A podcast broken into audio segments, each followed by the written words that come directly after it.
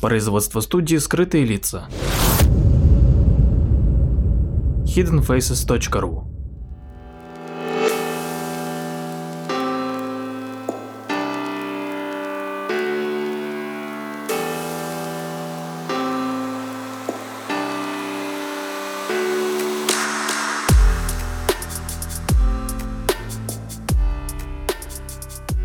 Здравствуйте, с вами Владимир Марковский, очередной выпуск передачи «Прожектор восприятия».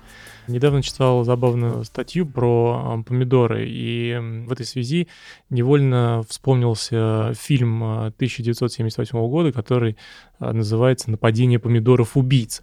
Я его сам не смотрел, просто помню, что есть такой фильм, и это комедийный фильм ужасов, в котором восставший из раковины помидор зажимает домохозяйку в угол и убивает ее. А полиция после исследования тела погибшей обнаруживает, что красная жидкость на ней — это вовсе не кровь, а томатный сок. И это первое из э, таких убийств. Дальше следуют такие же убийства людей помидорами. Администрация президента пытается убедить население, что никакой опасности нет. Но в то же самое время создается команда, которая будет бороться с этой угрозой. В конце концов задействуют вооруженные силы. И Диксон, в то время президент, обнаруживает, что на помидоры убийцы э, губительно действует некая поп песня, он собирает оставшихся в живых людей на стадионе, его атакуют помидоры и включают эту песню, и, собственно, все помидоры погибают. Но суть в том, на самом деле, что если посмотреть на тему этого фильма а, серьезно, то корни э, такого отношения к помидорам уходят глубоко в историю. Был довольно продолжительный период э, времени, когда Помидор считался демоническим плодом. И, кстати, на самом деле, несмотря на то, что мы считаем помидор овощем, это по ботаническим понятиям фрукт. И, кстати, есть соответствующее даже решение Верховного суда США, по которому томат признается овощем.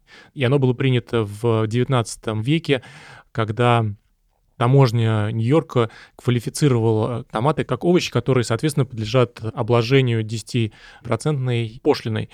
А импортер пытался доказать, что это фрукты, которые не подлежат, соответственно, обложению никакими пошлинами.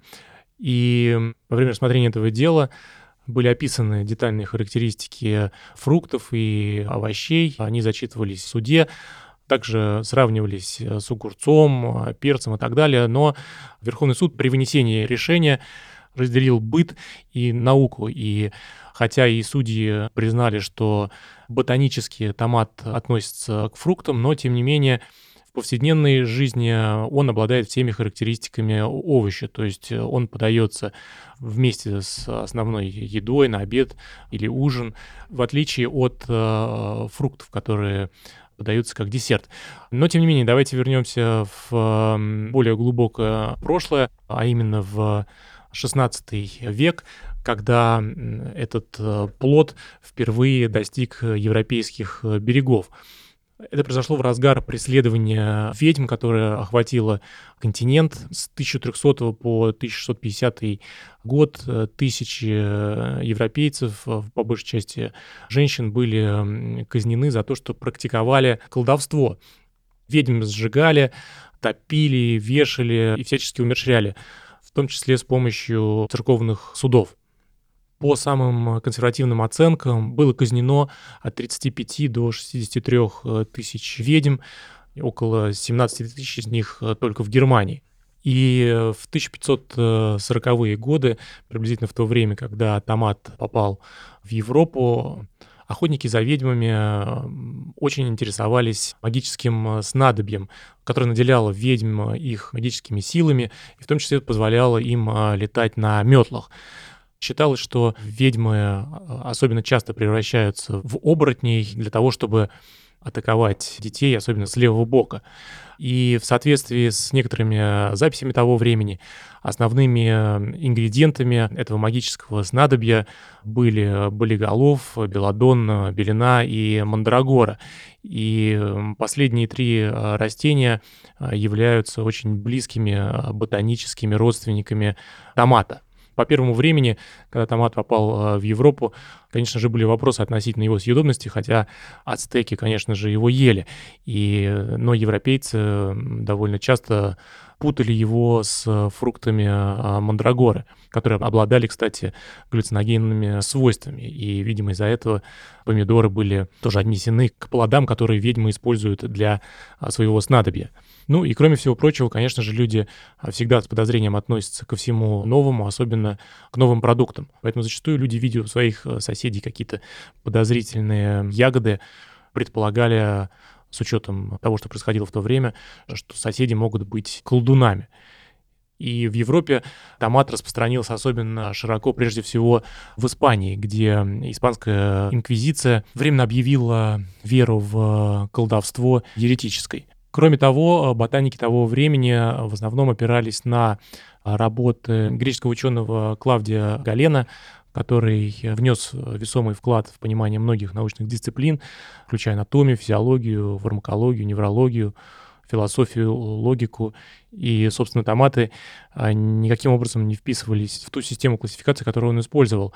И когда новые незнакомые растения с американского континента пришли в Европу, кукуруза, шоколад, голубика, Ботаники не знали, что делать, и они пытались понять, как встроить эти новые растения в существующую систему. И предположение, что Гален никогда не слышал о таких э, растениях, ставило под удар его статус и то, во что э, верили ученые того времени. И, наверное, этим можно объяснить э, подозрительное отношение к помидору. Кроме всего прочего, произошла некоторая путаница с научным названием помидора. Дело в том, что само растение похоже на а, белодонну. И Гален в своих э, исследованиях пишет о растениях и животных, которые выходят за рамки его классификации, и, соответственно, вот эти завезенные растения из Америки, они попадали в эту категорию. Одним из этих таких странных э, растений была белина египетская — которое в греческом написании содержит слово «волк». И в какой-то момент э, по-научному помидор э, получил название ликоперсикум, что означает «волчий персик». И ботаники Италии и Испании в 1560-х э, годах довольно часто путали волчий персик и томат. Французский профессор ботаники при Королевском саде лекарственных растений в Париже Жозеф Питон э, де Турнифор в 17 веке в своем трехтомнике «Элементы а, ботаники» или «Методы для знакомства а, с растениями» закрепил за томатом вот это вот название «волчий персик». И, собственно, это подлило масло в огонь и закрепило подозрение, что томат является чем-то дьявольским.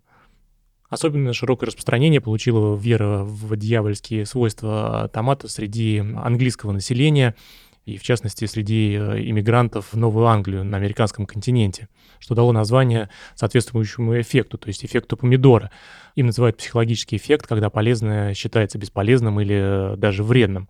Например, эффектом помидора называют неприятие действенных препаратов для терапии заболеваний, поскольку данные препараты не соответствуют текущему представлению о причинах и протекании рассматриваемой болезни. И помидоры до конца XIX века были исключены из рациона питания в Северной Америке именно по этой причине, поскольку бытовало традиционное заблуждение о том, что они ядовиты. И если в Европе помидоры стали общепринятым пищевым продуктом к концу XVI века, то в Северной Америке а их э, избегали употреблять в пищу до 1820-х годов. Еще один довольно интересный э, факт, э, связанный с заблуждением по поводу вредности помидора.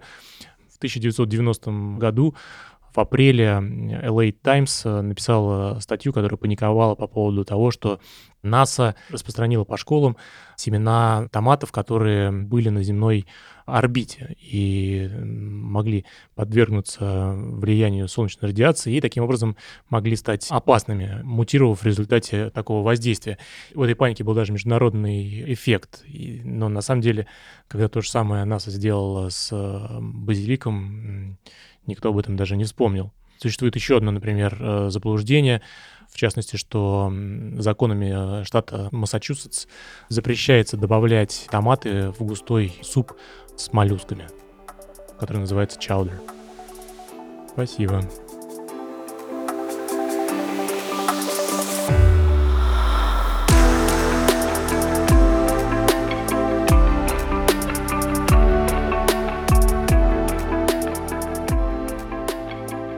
Ищите нас в социальных сетях и приложениях «Скрытые лица». Слушайте бесплатно на нашем сайте hiddenfaces.ru, а также в приложениях Яндекс Музыка, подкасты от Apple и ВКонтакте.